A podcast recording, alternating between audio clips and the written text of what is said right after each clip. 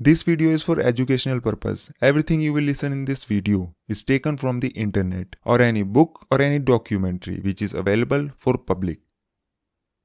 Hello दोस्तों नमस्कार करता हूँ कि आप लोग बहुत अच्छे होंगे आज की कहानी एक ऐसी महिला की है जो शादी के बाद जब अपना हनीमून मनाने साउथ अफ्रीका जाती है जो कि शायद उसकी ज़िंदगी के सबसे हसीन पलों में से एक पल था तभी उसका कत्ल हो जाता है ये कहानी एनी दीवानी की है। इस कहानी में बहुत से उतार चढ़ाव आते हैं और पता ही नहीं चलता कि कौन सच बोल रहा है और कौन झूठ।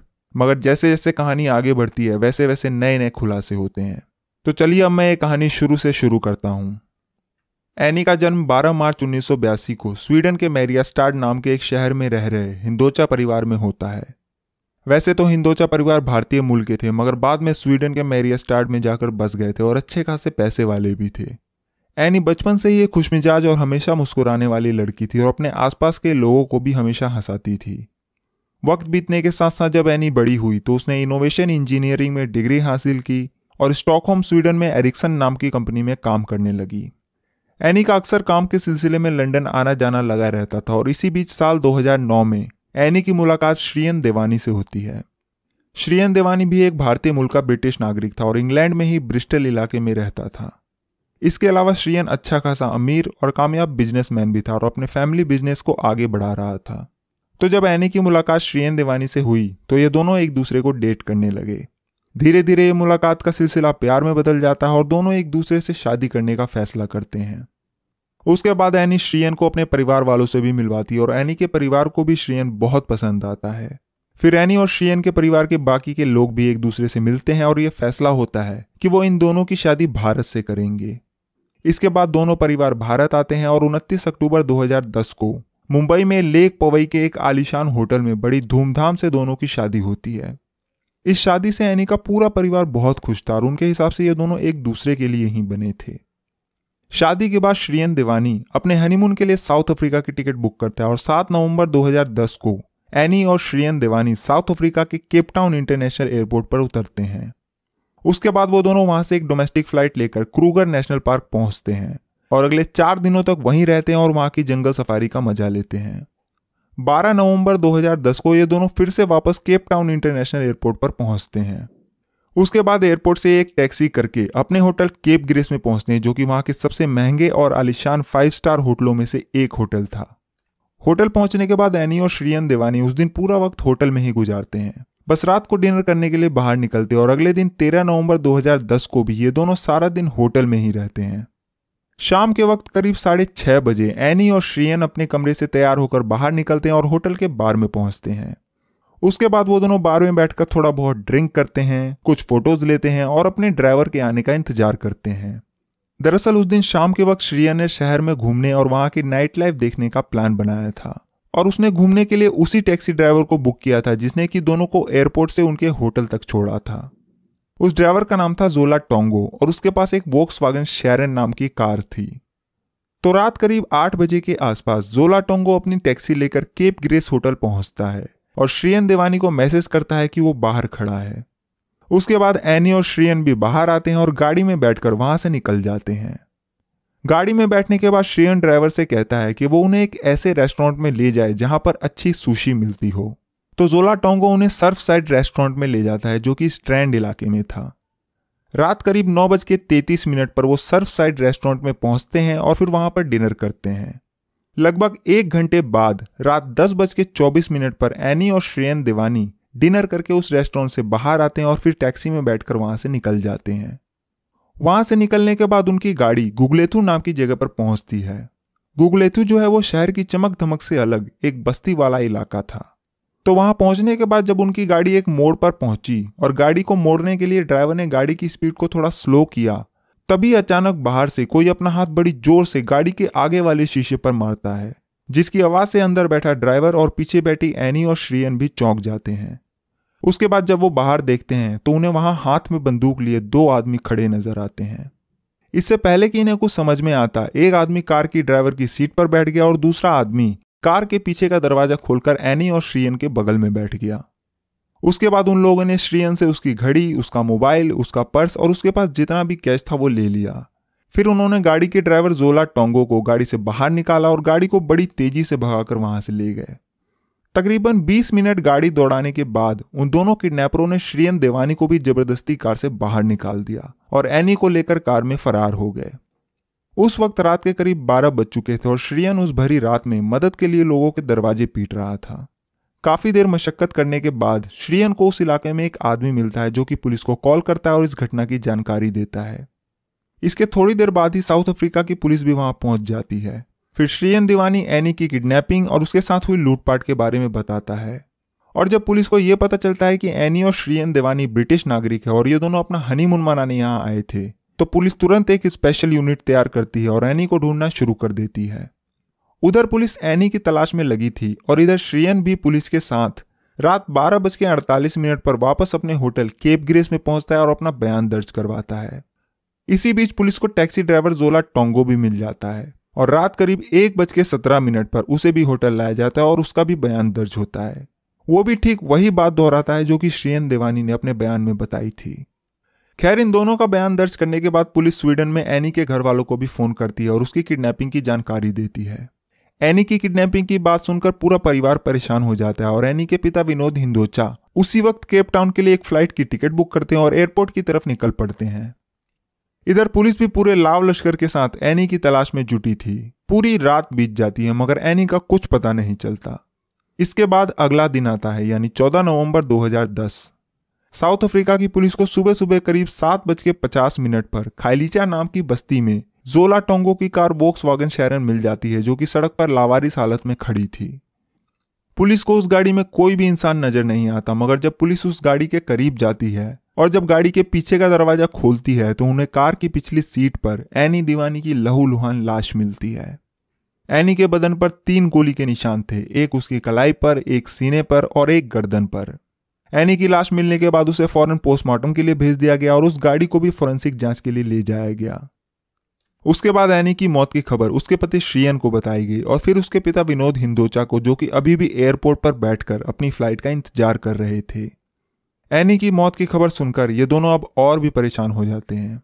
इसके बाद जब ये खबर मीडिया में आती है तो ये बात जंगल की आग की तरह पूरी दुनिया में फैल जाती है, क्योंकि एक तो वो दूसरे देश के नागरिक थे और ऊपर से बहुत रईस। तो अब यह केस हाई प्रोफ़ाइल बन चुका था और पूरे मीडिया और प्रेस की निगाहें अब इसी केस पर थी।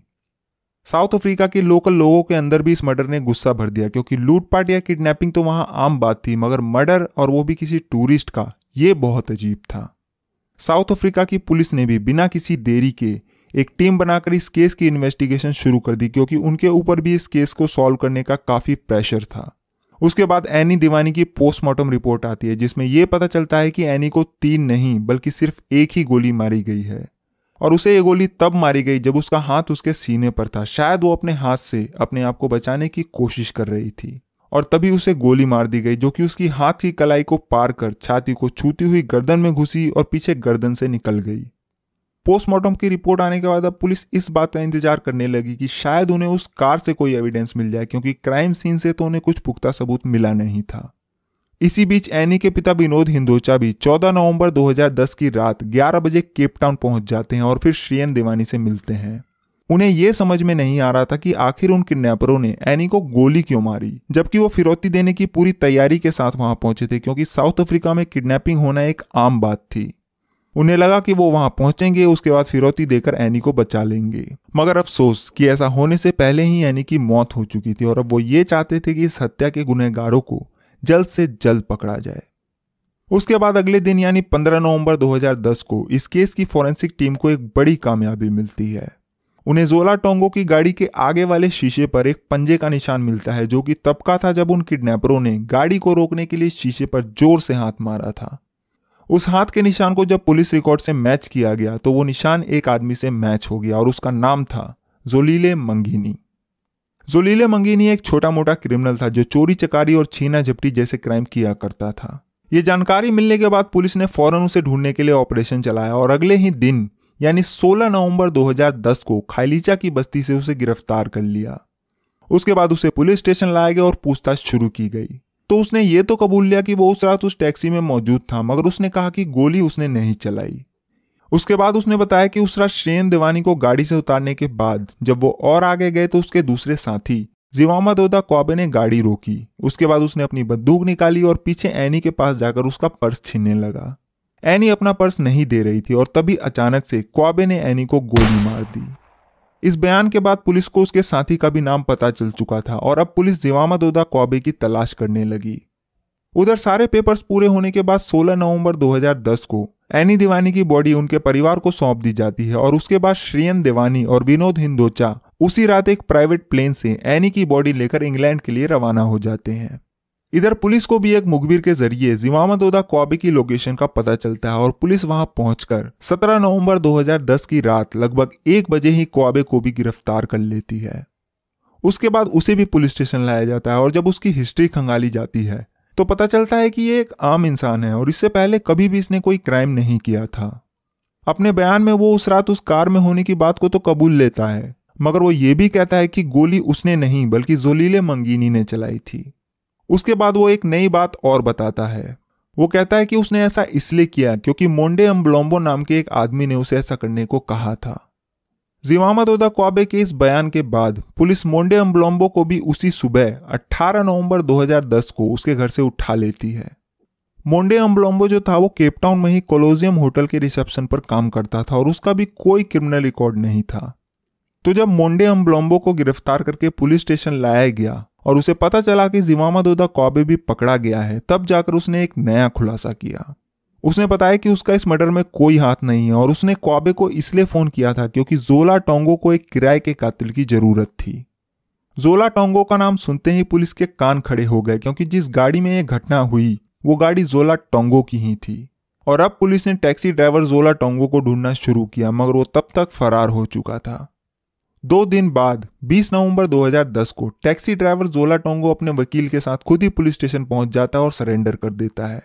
पुलिस स्टेशन पहुँचने के बाद वो अपनी गवाही में खुद को निर्दोष बताता है। मगर जब पुलिस उसे बताती है कि उसने बाकी के सभी लोगों को गिरफ़्तार कर लिया है, तब उसे लगता है कि वो फंस चुका है। उसके बाद पुलिस जोला टोंगो के वकील से कहती है कि अगर वो इस केस में उसकी मदद करेगा और सरकारी गवाह बन जाएगा तो उसे कम सजा दी जाएगी। तो जोला टोंगो पुलिस को पूरी बात बताने के लिए राज़ी हो जाता है। उसके बाद वो पूरी कहानी बताता है।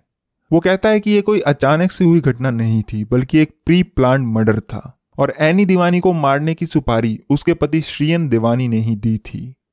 ये बात सुनते ही पुलिस के होश उड़ जाते हैं, मगर सिर्फ़ जोला टोंगो की यह गवाही ना काफ़ी थी, और सिर्फ़ गवाह के दम पर श्रीयन देवानी जैसे बड़े आदमी पर हाथ डालना बेवकूफ़ी थी, और यह भी हो सकता था कि टोंगो झूठ बोल रहा हो। उसके बाद पुलिस ने टोंगो से पूरी कहानी सुनी और उसके बयान के हिसाब से सीसीटीवी फुटेज को भी चेक किया। पूरी कहानी जो थी वो ये थी कि 12 नवंबर 2010 की शाम को जब जोला टोंगो एयरपोर्ट पर पैसेंजर की तलाश में था तो उसे श्रीयन दीवानी मिलता है, जो कि अपनी बीवी एनी दीवानी के साथ था। उसके बाद श्रीयन उसे केप ग्रेस होटल तक छोड़ने को कहता है तो वो तैयार हो जाता है और एनी और श्रीयन दीवानी को लेकर एयरपोर्ट से निकलता है और करीब पाँच बज के तेरह मिनट पर केप ग्रेस होटल पहुँचता है। होटल पहुँचने के बाद श्रीयन टोंगो को टैक्सी का किराया देता है और उससे कहता है कि अभी वो वहीं रुके, क्योंकि उसके पास उसके लिए एक और काम है। फिर श्रीयन गाड़ी से उतरकर होटल में जाता है और थोड़ी देर बाद होटल से निकलकर वापस टोंगो की कार में बैठ जाता है। गाड़ी में बैठने के बाद वो उससे कहता है कि दरअसल उसे अपनी बीवी का मर्डर करवाना है और उसके लिए वो पंद्रह हज़ार रेंट देने को तैयार है। रेंट जो है वो दरअसल साउथ अफ्रीकन करेंसी और आज की डेट के हिसाब से पंद्रह हज़ार रैंड का मतलब हो गया लगभग पचहत्तर हज़ार भारतीय रुपए। खैर, इसके बाद श्रीयन उससे यह भी कहता है कि यह मर्डर अचानक से हुआ क्राइम लगना चाहिए। श्रीयन की यह बात सुनने के बाद टोंगो उससे कहता है कि वो ऐसे किसी किराए के कातिल को तो नहीं जानता, मगर वो अपने दोस्त से इसके बारे में पूछकर बताएगा। उसके बाद श्रेयन उसकी कार से उतरकर वापस होटल में चला जाता है और टोंगो भी वहाँ से निकल जाता है। इसके थोड़ी देर बाद लगभग पाँच बज के बयालीस मिनट पर जोला टोंगो कोलोजियम होटल पहुँचता है। जहाँ उसका दोस्त मोंडे ब्लोम्बो रिसेप्शन पर काम करता था। उसके बाद वो उसे पूरी बात बताता है और कहता है कि उसे एक किराए के कातिल की ज़रूरत है। टोंगो की बात सुनने के बाद मोंडे अम्बलोम्बो उसके साथ बैक ऑफ़िस में जाता है और वहाँ से जीवामा दोदा कौबे को फ़ोन करता है जो कि वहीं बस्ती में रहता था और पूरी बात समझाता है। उसकी बात सुनने के बाद कौबे तैयार हो जाता है और फिर कौबे जोलीले मंगीने को फ़ोन कर उसे भी अपने प्लान में शामिल कर लेता है। अगले दिन यानी 13 नवंबर 2010 की सुबह, श्रीयन देवानी फिर से टैक्सी ड्राइवर जोला टोंगो को फ़ोन करता है और कहता है कि उसके पास सिर्फ़ डॉलर्स है। क्या वो इस मर्डर के लिए पेमेंट डॉलर में कर सकता है? तो टोंगो कहता है कि वो पेमेंट सिर्फ़ साउथ अफ्रीकन करेंसी यानी रैंड में ही लेगा। ये सुनने के बाद श्रियन टोंगो से कहता है कि वो होटल आ जाए क्योंकि उसे डॉलर एक्सचेंज करवाने हैं। उसके बाद टोंगो केप ग्रेस होटल पहुँचता है और वहाँ से सुबह लगभग ग्यारह बज के अट्ठावन मिनट पर श्रीयन देवानी को लेकर गोल्डन टच ज्वेलर्स के पास पहुँचता है जहाँ से श्रीयन देवानी 1500 डॉलर्स को 10,200 रैंड में एक्सचेंज करवाता है और फिर वापस जोला टोंगो की गाड़ी में बैठकर होटल आ जाता है। होटल से जाने और वापस आने के दौरान श्रीयन देवानी और जोला टोंगो आपस में पूरा प्लान डिस्कस करते हैं और फिर उसी रात प्लान के हिसाब से एनी देवानी का मर्डर होता है। जोला टोंगो ने अपनी गवाही में यह भी बताया कि उस रात जब एनी और श्रीयन देवानी कार में बैठे थे तब बाकायदा उसने श्रीयन के मोबाइल पर टेक्स्ट मैसेज भी भेजा था और कहा था कि हमारी फ़ीस मत भूलना। और इसके जवाब में श्रियन ने यह कहा कि दस हज़ार रैंड उसने गाड़ी के आगे वाले पैसेंजर सीट के पीछे लगे पाउच में एक लिफाफे के अंदर रखे हैं। अपने बयान में जोला टोंगो ने एक और बात बताई कि काम हो जाने के बाद श्रियन उसे भी पाँच हज़ार रैंड देने वाला था, जिसे लेने वो 16 नवंबर 2010 की दोपहर लगभग एक बज के सैंतीस मिनट पर केप ग्रेस होटल पहुँचा था। और सीसीटीवी फुटेज में भी दिखा कि एक लिफाफा जो पहले श्रियन के हाथ में था, वो थोड़ी देर बाद जोला टोंगो के हाथ में नज़र आया। जोला टोंगो का पूरा बयान सुनने के बाद पुलिस सभी की फ़ोन हिस्ट्री और लोकेशन निकलवाती है तो वो भी टोंगो के बयान से मैच हो रहा था।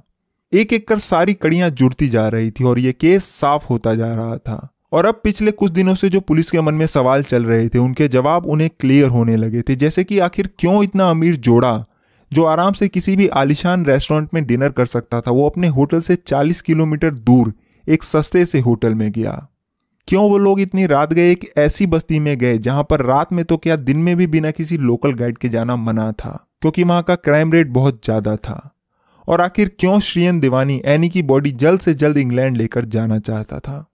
मगर अब भी एक चीज़ मिसिंग थी, और वो था मोटिव यानी मकसद। क्योंकि कोई भी किसी को ऐसे ही नहीं मरवाता, बल्कि उसके पीछे हमेशा कोई ना कोई मकसद ज़रूर होता है। और श्रीयन दीवानी ने अपनी पत्नी का मर्डर क्यों करवाया? उसका मकसद, अगर पुलिस को पता चल जाता तो ये केस और भी साफ़ हो जाता।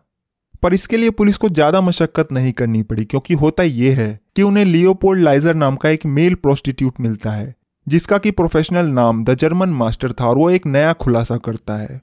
वो बताता है कि श्रीयन दीवानी उसके साथ गे रिलेशनशिप में था और पैसे देकर उसके साथ संबंध बनाता था। इसके अलावा उसने ये भी बताया कि एक बार श्रीयन ने उससे कहा था कि उसके ऊपर घर वालों की तरफ़ से शादी का बहुत प्रेशर है, मगर वो शादी नहीं करना चाहता। लियोपोल्ड लाइजर के इस बयान के बाद जब पुलिस ने और छानबीन की तो उन्हें पता चला कि श्रीयन देवानी ने online dating website Gaydar dot net पर एक गे प्रोफ़ाइल बना रखी है और उस वेबसाइट पर वो अपने हनीमून के दौरान भी एक्टिव था। यहाँ तक कि एनी की मौत के बाद 15 और 16 नवंबर 2010 को भी वो उस वेबसाइट पर गया था और दोनों दिन लगभग एक एक घंटे बिताए थे। ये सभी बातें पता चलने के बाद पूरा केस आईने की तरह साफ़ हो चुका था, मगर अब दिक्कत ये थी कि श्रीयन देवानी यूके जा चुका था और मामला इंटरनेशनल बन चुका था। इसलिए साउथ अफ्रीका की पुलिस कोर्ट जाती है और सारे गवाह और सबूत पेश करती है, जिसके बाद साउथ अफ्रीका की कोर्ट श्रीयन दीवानी के खिलाफ अपनी बीवी की मौत की साजिश रचने के इल्ज़ाम में वारंट जारी कर देती है। और श्रीयन दीवानी के प्रत्यार्पण, यानी साउथ अफ्रीका लाने के लिए इंग्लैंड की कोर्ट में अर्जी दाखिल करती है। वारंट जारी होने के बाद 7 दिसंबर 2010 की सुबह, लगभग साढ़े दस बजे श्रीयन दीवानी को ब्रिस्टल, इंग्लैंड में उसके घर से गिरफ़्तार कर लिया गया और इसके बाद उसके प्रत्यार्पण की प्रक्रिया शुरू कर दी गई। इधर साउथ अफ्रीका की कोर्ट ने भी टैक्सी ड्राइवर जोला टोंगो को दिसंबर 2010 में ही 18 साल की सजा सुनाई। जिवामा दोदा क्वाबे को इसके दो साल बाद अगस्त 2012 में 25 साल की सजा सुनाई गई। और जोलीले मंगीनी को नवंबर 2012 में एनी दीवानी पर गोली चलाने के इल्ज़ाम में उम्र कैद की सजा सुनाई गई। हालाँकि उसने कभी ये एक्सेप्ट नहीं किया कि गोली उसने चलाई थी। इसके अलावा मोंडे अम्ब्लोम्बो को कोई सजा नहीं दी गई और रिहा कर दिया गया क्योंकि उसने सिर्फ़ दो पार्टियों को आपस में मिलवाया था। उधर इंग्लैंड की कोर्ट में अगले कई सालों तक श्रीयन देवानी को वापस साउथ अफ्रीका लाने का केस चलता रहा। श्रीयन के वकील ने कहा कि उसकी दिमागी हालत सही नहीं है, इसलिए उसका साउथ अफ्रीका जाना ठीक नहीं होगा।